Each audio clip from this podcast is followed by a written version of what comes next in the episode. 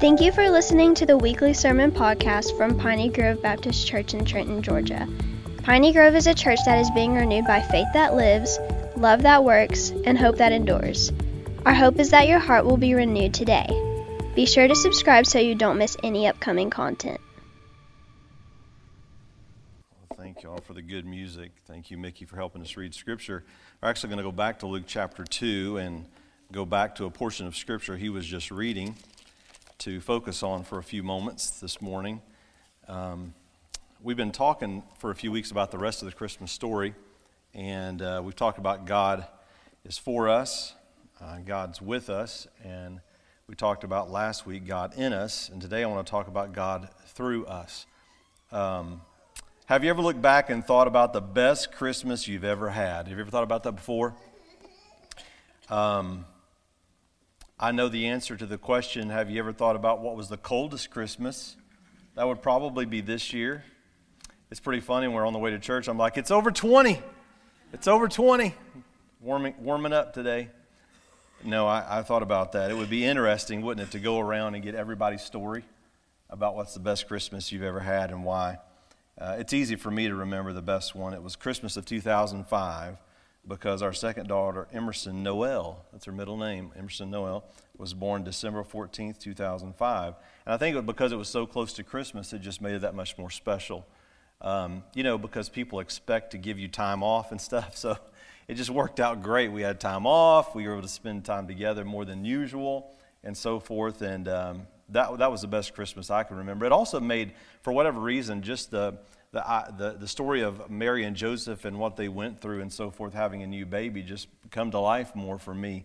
Um, I wonder what yours is. You know, we, we don't have time to go around and get the story from everybody, but what's interesting is we get to see through Scripture uh, the answer to that question when it comes to Joseph and Mary. If we ask them what was their best Christmas they ever had, um, I think they would say the first Christmas. What do you think? The very first one, uh, the birth of Jesus Christ. Can you imagine what it must have been like? So, before we take a closer look at this portion of Scripture, we'll just slow down and look at it a little bit. It's important for us to remember that Mary and Joseph are walking through this and they're learning as they're going. It's not as if they were given all knowledge about Christ from the very beginning. They learned as they went along. And you can see that as you read the Gospels, as different things transpired. They were beginning to learn more and more about who Jesus is and what God's plan was for his life. So, the passage we're going to talk about today is an example of this. Up to this point, Joseph and Mary are simply just doing the next thing that they knew that they were supposed to do by, by the angel that had appeared to them, by the government. We, uh, Mickey read a while ago that they're, they're following the guidelines of the government to move for taxation and for census purposes. And even by the Old Testament, which he just read, we'll talk about in just a moment. They're obeying the Word of God in the Old Testament, what they were supposed to do. So let, let's see what happens in their story just days after Christ is born. First of all, let's focus on this idea of simple obedience. Simple obedience. Luke chapter 2 and verse 21.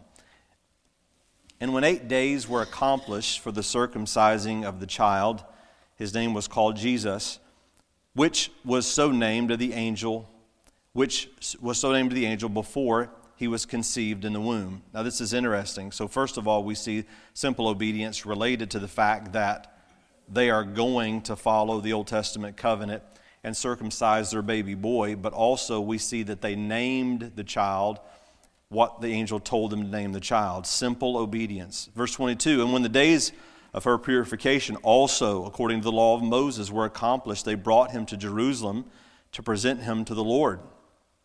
As it is written in the law of the Lord, every male that openeth the womb shall be called holy to the Lord, and to offer a sacrifice according to that which is said in the law of the Lord, a pair of turtle doves or two young pigeons. So everything we see in just these short verses of Scripture is just obedience, obedience, obedience, obedience. Isn't that interesting to consider? Now, we're, now obviously, what Mary and Joseph are experiencing is so uh, overwhelming because they have a li- at least a little bit of an understanding of who Jesus is because of the angel, because of the prophecies and so forth, but they're still trying to wrap their minds around what's happening. Yet, despite all of this, if, if you would think, I guess you, if you could think about this with me, if anyone could have said they had an exception to some of these laws, so to speak, or, or maybe they didn't have to do everything that everybody else was doing because their son was special, really special, that it would have been them, but we don't see that at all. He, they go along with just the laws, the practices that they were supposed to follow, just like they were supposed to. Simple obedience. And as I read that, it really dawned on me as human beings, as people, we are the only ones who downplay the importance of just simply obeying God. And here's what I thought if we understood that simple obedience is the key to experiencing the supernatural, we would, we would, instead of viewing it as simple obedience, we would view it as an amazing opportunity. If we will just trust the Lord and obey Him, if we'll just obey His word, if we'll just follow Him in submission to Him, simple obedience is the key to experience supernatural things. That's what they're doing. Number two, we see a sovereign connection. They don't know this. They don't know that when they're getting there to Jerusalem and so forth, that they're going to run into this guy named Simeon. Of course, he doesn't know this either. And this is so interesting. God just brings people together, and there's a sovereign connection. Look at verse 25. And behold, there was a man in Jerusalem whose name was Simeon. And the same man was just and devout, waiting for the consolation of Israel, and the Holy Ghost was upon him. And it was revealed unto him by the Holy Ghost that he should not see death before he had seen the Lord's Christ. And he came, and he came by the Spirit into the temple, Spirit of God leading him into the temple. And when the parents brought in the child Jesus to do for him after the custom of the law, then took he him up in his arms and blessed God and said, Lord, Lord, now let thy servant depart in peace. God just arranges the timing of all of this together. So Simeon is told he is going to see the Lord's Christ. Mary and Joseph are just simply obeying, going to do what they're supposed to do to present him to the Lord and make sacrifice. The Spirit of God says, Go to the temple. Just in time, they cross paths right when they're supposed to, and Simeon gets to see the Lord's Christ just like the Holy Spirit had told him he was going to. This to me is an, a, a great example, an amazing example of how God connects the stories of different people to reveal the greater story He's been writing all along. And if, and if we would allow God's Spirit to lead us, and if we would allow God's Spirit to teach us and to give us understanding and insight, and if we would follow Him in simple obedience, what we begin to see is beyond simple obedience is, is supernatural experiences, and beyond that is a sovereign connection that God is working through, that the plan of God is being revealed, that there's so much more meaning to what we would consider just mundane life than we realize. But God knows it if we'll just follow Him. And I thought, you know, living a life like Simeon, he's described in verse 25 as just, devout, and waiting on God.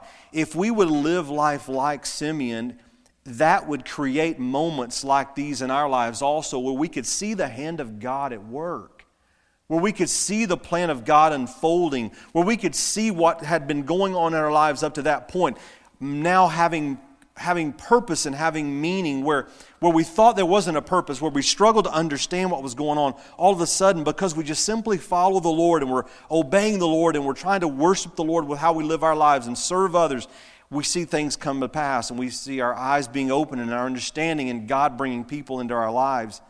So we see simple obedience, a sovereign connection. And number three, scriptural illumination. Now, this is so important to think about, y'all. Scripture teaches us that the Spirit of God is the one who wrote the Word of God through people. Is that right? That's what Scripture says. The Spirit of God inspired the authors of Scripture. The, the, the Word of God, one passage says it is God breathed. One passage said that holy men of God spake as they were moved by the Holy Ghost. So we can understand that if the Spirit of God wrote the Word of God, then the Spirit of God can give us understanding of the Word of God. And that's exactly what was happening here in the life of Simeon. He began to understand, he began to have a, a, greater understanding of it because of what the Spirit of God had led him to understand. It wasn't simply that he studied and figured it out. No, not at all. It was the fact that the Spirit of God had given him understanding. So here he is. Mary and Joseph don't know this is about to happen. They bring in Jesus. And here comes Simeon, and he grabs the Lord and, and he starts talking about what God has taught him. And in him sharing with them, they begin to understand. Look at verse the rest of verse 29, it goes on to say, he says the last phrase, according to thy word, Lord, now let thy servant depart in peace according to thy word. In other words, you promised that I was going to see the Lord's Christ. Verse 30, for mine eyes have seen thy salvation. That's a, a reference to the Old Testament in Isaiah, which thou hast prepared before the face of all people. This is Isaiah 9, verse 32 a light to lighten the Gentiles and the glory of thy people Israel. So the Holy Spirit had given Simeon this illumination needed to understand that Jesus is the one about whom Isaiah was writing in Isaiah 9. And, and if apart from the Holy Spirit, he would have never known that, but, but now he understands it. Now he's connecting the dots here. So now Simeon is teaching Joseph and Mary what he had been taught by the Holy Spirit. And now all of a sudden, it means more to Mary and Joseph. And it means more obviously to Simeon because Simeon is thinking, man, it's come to pass what the Spirit of God had told me. And, and now I understand this is, this is the one. He is the one that Isaiah was writing about. The, a light. Now, notice this phrase, a light to lighten the Gentiles. We'll talk about more of that in just a moment. Number four, then we see a spiritual contradiction. And this is oftentimes what's, it can get overlooked in the Christmas story. And it's so interesting to think about that this is the time that it happens. But I want you to, we're going to read verse 32 through 35, and then I'll try to give us a little bit of understanding to it. Verse 33 And Joseph and his mother marveled at those things which were spoken of him. Listen to that. They marveled at the things spoken of Simeon. Why? Because they were hearing things they had never heard before. Maybe they had heard them before, but they hadn't heard them connected to, to Christ, their son, God's son. Verse 34 And Simeon blessed them and said unto Mary his mother, Behold, this child is set for the fall and rising again of many in Israel, and for a sign which shall be spoken against. Yea, a sword shall pierce through thine own soul also, that the thoughts of many hearts may be revealed. Imagine not only hearing Simeon's explanation, but witnessing his faith and what he's explaining about Jesus, their son or God's son. But sadly, not all the news is good news the life of Jesus was going to expose the spiritual contradiction within the hearts of many people. It would result in both great sorrow and amazing hope. And, and our decision, even today, of what we do with Christ is what determines whether it's great sorrow or amazing hope. That phrase, for the fall and rising of many, one commentator said this this would be shown in the way that Peter repented, but Judas despaired. Peter repented, but Jesus, but Judas despaired. And, in, that one, in that one thief, remember Jesus is crucified between two thieves. In that one thief blasphemed, and the other believed. Jesus is like a magnet that is attractive to some, but others are repelled from him. And that's what Simeon is telling Mary right there. He, she, she is being told that Jesus Christ is not just going to be readily accepted and embraced and believed upon by everyone, that there's some that are going to actually turn against him, and, and some who you thought were going to be for him would be against him. As John wrote in John chapter 1, he, he came unto his own, and his own received him not. Those who should have known that he's the Messiah, many of them rejected him. And, and, and Simeon is helping her understand it's basically like a preview of what's going to be happening in his life. You're going to think people are going to embrace him and they're going to reject him, and the people that you would think would never embrace him are the ones who are totally embrace him and believe in him. And it's going to be the rising and a fall of many, and, and you're going to witness the hearts of people and their contradictions that they have spiritually. They claim to believe one thing and they claim to worship him, and then a few days later, they're going to be crying out, Crucify him. And then he says this personally, and it's also going to hurt you really bad too. Because remember now, Mary witnesses the crucifixion of Jesus. And so she is getting a preview of what's to come. And I can imagine it could, could be overwhelming for her, but I'll say this spiritual contradiction, this response to Jesus hasn't changed since then until today. Some run to Jesus upon hearing about his love and grace and forgiveness, and others run from him in disbelief and rejection and rebellion, refusing to believe that he is that good or that they have gone too far. They've gone too far from God. So, why the different responses to Jesus? Why? Because not everyone likes the light. Did you know that? Not everyone likes the light. We joke around at my house because we have a lot of lights in the living room, and I often turn them off because I don't like bright lights in my face. but I'm talking about a different kind of light. I'm talking about the light that shows you what's going on in here. A lot of us really are scared of that light. I mean, look at verse 32 again. He refers to Christ and he says, and this is a prophecy out of Isaiah 9 a light to lighten the Gentiles and the glory of thy people Israel. John talks about it in John chapter 1 that in him Jesus was life and the life was the light of men. Jesus called himself the light of the world. And he even talked about it. He said, Some people, some people love darkness more than they love light because the light reproves the works that they do. And he said, But those who do good love the light because their works are made manifest in the light. And I, I started thinking about that phrase and just a couple things before we're closing to talk about. Light is something by which Jesus has identified himself from the beginning of time. Think about it. It's a force that distinguishes, it divides, it brings clarity, it reveals what's true or what's false. And, and this really stood out to me in a, in a new way as I was studying this. I never thought about this before, but based in Scripture here, the first words of Jesus in Scripture are, Let there be light. According to Scripture, this is the first thing. In the beginning, God created the heavens and the earth, and the earth was without form and void, and darkness was upon the face of the deep. Listen to that. And darkness was upon the face of the deep. And the Spirit of God moved upon the face of the waters, and God said, Let there be light. And there was light. And I thought about that. Well, I know it says, and God said, Let there be light, but we understand that this is specifically talking about Jesus because Colossians and other passages make it clear that Jesus, in John chapter 1 as well, is the one who spoke all things into being. He was the one who's speaking things into creation, and that's what happens here. So Jesus' words, let there be light, and there was light. And, and God saw the light that it was good, and God divided the light from the darkness. And God called the light day, and the darkness he called night, and the evening and the morning were the first day. And that's not even the end. He talks about light again in verse 14. And God said, Let there be lights in the firmament of the heaven to divide the day from the night, and let them be for signs and for seasons and for days and years and let them be for lights in the firmament of heaven to give light upon the earth. And it was so.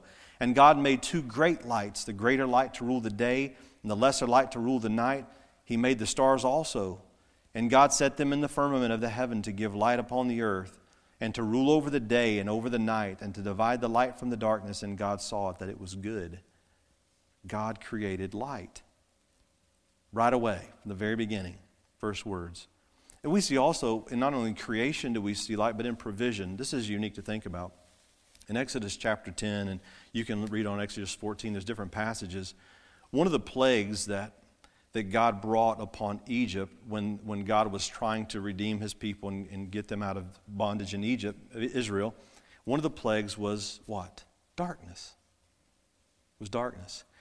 This is so interesting. Scripture says that it was the darkness that could be felt. It was darkness that people could feel. But here's what's unique about it the darkness only affected the Egyptians, not the children of Israel, not the children of God. It didn't. God, and then, and then as they're escaping and as they're fleeing from Egypt, God manifests himself in a cloud and in a fire, and, and it divides and protects them from the Egyptian army, and it, it makes things dark for them, but it gives light to the children of Israel. God's provision, and we see different passages in the Old Testament that God uses light in powerful and amazing ways. And then I thought, and last of all, this is just more, more of an application in Matthew chapter 5. We see, we see light as it re- revealed in creation and provision, but then in, in, in our characterization, this is part of what we refer to as the Sermon on the Mount. The Sermon on the Mount, and this is the end, right, right after the Beatitudes, if you've heard about that before.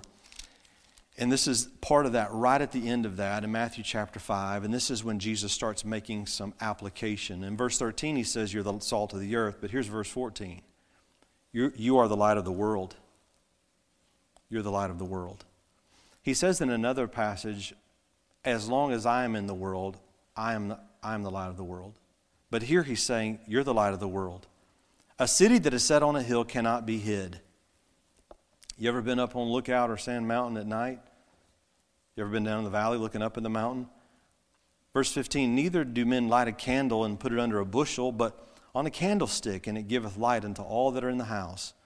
Here's the application Let your light so shine before men that they may see your good works and glorify your Father which is in heaven. God through us. We're the light of the world. God through us. Here's what's interesting about light. And, and we can, and I've heard people take that verse of Scripture, and boy, we can take liberty, liberties with it and go all kinds of kind of weird directions. But how about we just, how about we just read what's said here? How about that? Let's read it again. Let your light so shine before men. Okay, he just said before that, people don't light a candle and cover it up, right? That makes no sense, right? If you're covering it up, it's because you're wanting to blow it out or whatever, put it out. So if you light a candle, you leave it so it can create light for all that are in the house. So what do you have to do? What do you have to do to, to allow your light to shine? You, you don't have to do anything except get out of the way. Like, get out of the way. Don't cover it up, right? Just stay out of the way. That's one of the things that we've been talking about here for a few months as a church family. We just want to get out of the way so the Lord can do whatever He wants to do. But let's make it personal. Let's get out of the way so that the light can shine. This is how it's described let your light so shine before men. Let the Spirit of God, let Christ be magnified through you. Listen to this, and here's how it's described.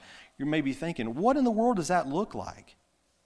that they may see your good works. That's it. That's how we let our light shine, that they may see your good works, that they may see your good works and glorify your Father which is in heaven. There's such a practical side to what it means to be a follower of Jesus Christ, and this is a perfect example of it. We, I mean, we have lights behind me and out in the lobbies and Many of you maybe have lights as you've strung up this time of the year.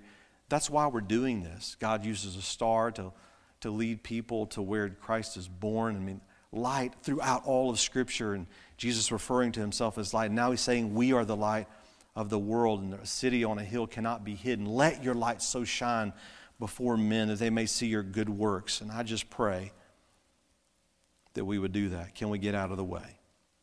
Can we get out of the way? Let's, let's pray together.